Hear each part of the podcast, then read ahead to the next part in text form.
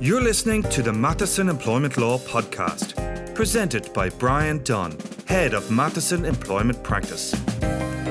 This is a regular podcast series for HR practitioners, employment lawyers, and in house counsel, focusing on the legal issues relevant to all companies with employees in Ireland. Hello and welcome. Today I want to cover a recent decision of the Irish Court of Appeal that was handed down at the end of January. This is a case that a couple of different clients have asked me to cover in this series, and it's the case of Nano Nagle Primary School, a school for children with disabilities, against Marie Daly. It dealt with the very practical question of just how far is an employer required to go to provide reasonable accommodation to an employee with a disability in the workplace. And at what point can an employer lawfully conclude that an employee's disability is such that they're no longer capable of performing the role that they've been hired for? But before we get to any of that, let's have a look at what else has been happening in the employment law world since our last podcast. For those of you who've been following the draft legislation we've been looking at in recent months, the Employment Miscellaneous Provisions Bill, the draft legislation which will restrict the use of zero hour contracts in the Irish workplace, is still at the second of our five stage parliamentary process, isn't a whole lot further on. Similarly, the draft legislation, which is intended to abolish the use of mandatory retirement ages under Irish law, is also still stuck at the second stage. However, and interestingly, the draft legislation in regard to gender pay gap information, a new bill which will require Irish employers with 50 employees or more to disclose details of the average hourly rate for male and female employees and likewise the average bonuses paid out. That legislation is now at the third stage. And I suppose that's no surprise because it was given priority status in the government's legislative agenda for this year back in January. One other draft proposal that I've come across in recent weeks is the Trade Union Representation Miscellaneous Provisions Bill 2018. This one hasn't really got a lot of attention, but if passed, it would require Irish employers to recognise trade unions for collective bargaining purposes. If that happens, and I think it's unlikely to happen, but if it did, it would probably be the most fundamental change to Irish industrial relations law and industrial relations practice in the last 100 years because our entire industrial relations system is based on the premise that an employer cannot be required to recognise a trade union if it chooses not to do so. The fact that this is a private members' bill proposed by one of the smaller opposition parties makes it quite unlikely that it's going to get anywhere, but it's nonetheless important to be aware that it's out there and to understand what its chances of success are. I think it's also a useful indication that the trade union movement generally have more or less given up on the 2015 Act that act itself was designed to help trade unions where the employer is refusing to recognise them by giving them access to a binding labour court order.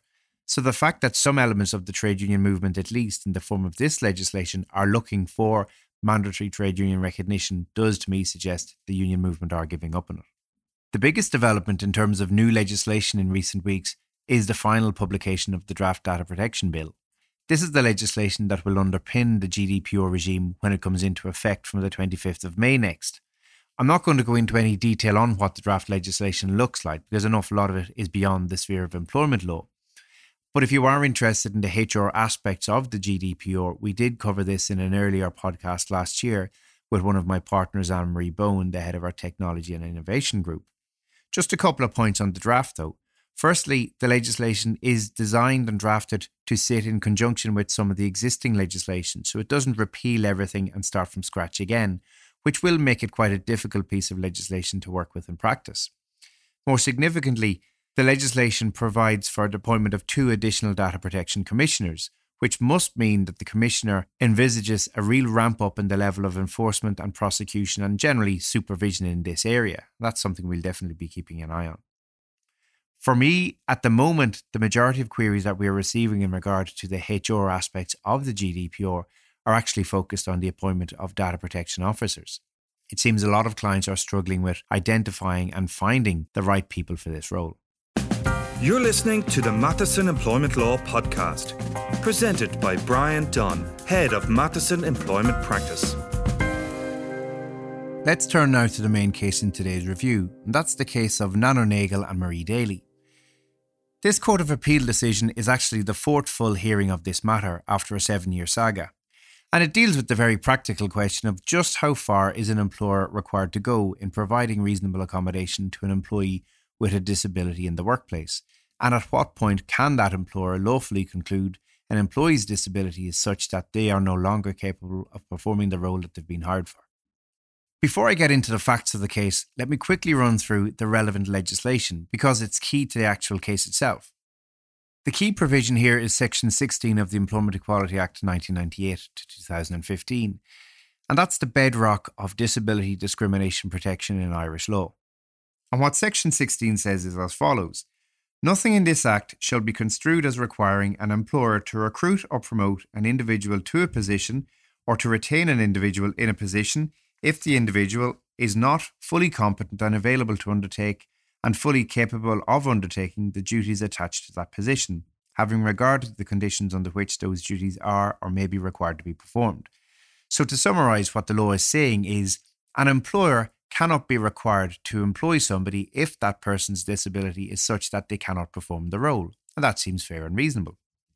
However, the very essence of disability discrimination is the uninformed assumption that simply because somebody has a disability, they cannot perform a particular role.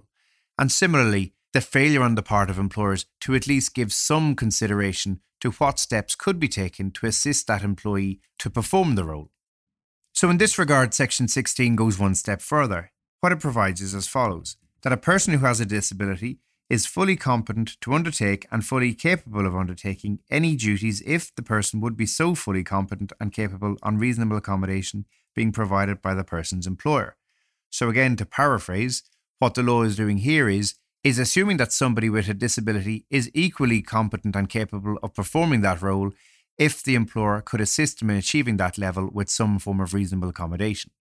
The obligation to provide this form of reasonable accommodation is not unlimited in that the legislation states an employer shall take appropriate measures unless the measures would impose a disproportionate burden on the employer.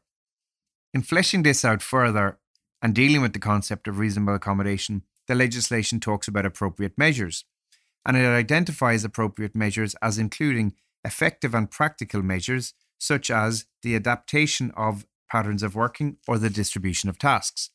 And as you'll see, this became critical in this particular case. Let's get back now to the facts of the case. Miss Daly worked as a special needs assistant in the school, and she had worked there since 1998. In 2010, she was involved in a very serious road traffic accident as a result of which she suffered significant physical injuries and was confined to a wheelchair. Over the course of 2011, she engaged with her employer in regard to her return to work. And as part of this process, the employer undertook an occupational health assessment purpose of this assessment was really to identify the extent of her disability following the accident and to what extent it would limit her ability to perform the role and the tasks that she was previously hired to perform. The report noted that there were 16 core elements to a special needs assistant role, and that as a result of Miss Daly's injuries, she was now only capable of performing nine of those 16 elements. On that basis, the employer concluded that she was unfortunately no longer fully competent and capable of performing her role and so wouldn't be able to return to work. Miss Daly issued proceedings under the Employment Equality Act and brought the matter before the then Equality Tribunal. And her case was quite simple that the employer had failed to provide reasonable accommodation as required under Section 16 to allow her or to facilitate her return to work. The employer defended this case on the basis that it had actually given due consideration to reasonable accommodation. For example, one of the proposals that Miss Daly had put forward was that a floating special needs assistant would be hired who would work with her to cover those aspects of the role that she couldn't perform. Rather than just reject this straight off, the employer actually inquired as to whether funding would be available to hire somebody on this basis, and the funding simply wasn't there. So, on this basis, the employer concluded that it simply couldn't provide reasonable accommodation to facilitate her return. The Equality Tribunal agreed with the employer. It found that the employer had given due consideration to the reasonable accommodation put forward, it involved a disproportionate burden, and on that basis, the employer had met its obligations under Section 16, and so Miss Daly lost in her claim. Miss Daly then appealed the case to the Labour Court, and that's where things became a little bit more complicated because the Labour Court actually frowned for Miss Daly and awarded her 40,000 euro in compensation on the basis that the employer had failed to provide reasonable accommodation. In particular, what the Labour Court found was that the failure by the employer to consider a redistribution of her duties those particular aspects of her role that she could no longer perform amongst the remaining team of special needs assistants. So, in effect, narrowing down her role to what she could do and allowing her colleagues carry the additional duties that she couldn't do. That the employer's failure to consider that as a form of reasonable accommodation was a failure and breach of their obligations under the legislation. In taking this position, the Labour Court was expressly rejecting the employer's position that Section 16 did not require the school to continue Miss Daly in her role if she was no longer capable of fully discharging the duties that she'd been hired to do pre the accident. The school in turn appealed the Labour Court decision and it went to the High Court, where Justice Noonan upheld the Labour Court decision and they awarded 40,000 in compensation. He elaborated on the Labour Court logic as follows. And if we go back to the definition I read out from the section 16 of the legislation, where it talked about appropriate measures including adapting the pattern of work and adapting the distribution of tasks, in the High Court, the judge held that the concept of adapting the distribution of tasks included going so far as to eliminate tasks as appropriate. So the High Court was suggesting that the employer should have been open to narrowing back the scale of her duties to those duties that she was still physically capable of performing. And the school, in failing to consider the redistribution of her tasks on this basis, had failed to provide reasonable accommodation and so lost the case. Now, the decision, when it was handed down in the High Court, which was about two years ago at this stage, caused quite a stir amongst employment lawyers because it did seem to be pushing the boundaries or parameters of the Section 16 obligation much further than any of us would have expected to be the case up to that point. So it was no surprise then, in turn, when the school appealed the decision once more, and so we ended up before the Court of Appeal. And so it was at the end of this seven year saga and four full hearings that the Court of Appeal actually found for the employer and overturned the Labour Court and the High Court decision and set aside the award of 40,000 in compensation, returning the position back to the original Equality Tribunal judgment. What the Court of Appeal said in two separate, detailed, and quite comprehensive judgments was as follows that while Section 16 clearly does envisage some degree of adjustment as a means of reasonable accommodation, that does not necessarily involve removing all elements from the employee's role that they can't perform. In the court's view, while it was reasonable for an employee to expect the employer to review certain or non essential elements of the role, it was wholly unreasonable to suggest that Section 16 required an employer to disregard the precisely essential elements of the role, or what one of the other judges referred to as the main duties or essential functions of the role. In the court's words, Section 16 requires full competence as to the essential elements of the role and the scope of Section 16 is therefore a lot narrower than the Labour Court and the High Court had suggested in their judgments. Likewise, the court ruled that Section 16 certainly does not go so far as to require an employer to remove or redesign a function to such an extent that it is effectively creating a new role in order to accommodate an employee with a disability. And so, on that basis, the court found it in the employer's favour and the decision was overturned.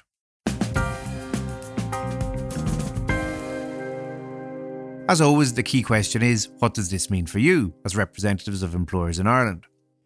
Well, first and foremost, it is a very positive judgment for employers in that it quite fairly and reasonably rebalances the law in this area and resets the position back to what we had understood it to be before the Labour Court and High Court decision. Section 16 still applies in full, it hasn't been amended in any way. It just doesn't apply to the same extent that the Labour Court and High Court had read it. Any employer facing this issue and dealing with an employee's disability and assessing the level of reasonable accommodation will still have to go through the same process. An employer will still be required to obtain independent professional medical opinion from a doctor to assess an employee's disability and the extent to which reasonable accommodation can be provided to bring the employee to a point where they can be fully competent and capable of performing the role. What we know now, however, is that we are not required under Section 16 to remove or eliminate essential functions of the role so as to accommodate the employee's disability. Having gone through that assessment, if the employer can show that either A, there simply is no reasonable accommodation that can be provided, or B, there is, but it would give rise to a disproportionate burden, well, then the employer is entitled to terminate the employee's employment under Section 16 of the Act. Overall, it's a very useful decision in showing just how far some of these issues can go. It also shows the extent to which employers and employment lawyers alike grapple with the issue and the extent to which reasonable accommodation has to be provided. As an aside, the fact that this saga ran for seven years and went from the Equality Tribunal right up to the Court of Appeal, where the decision was ultimately turned back to the original position, shows just how complex these issues are. The concept of reasonable accommodation and how far an employer has to go has never been easy, but this case should hopefully make it that little bit clearer. Thanks for listening to the Matheson Employment Law Podcast. If you have any questions or comments, please email Bryan, that's B R Y A N, dot Dunne at matheson.com. This podcast contains general information about Irish law. It is not intended to provide legal advice on any particular matter and is for general information purposes only. You should not act or refrain from acting on the basis of any material contained in this podcast without seeking the appropriate legal or other professional advice. Tune in next time for another Matheson Employment Law podcast. For further information, visit matheson.com.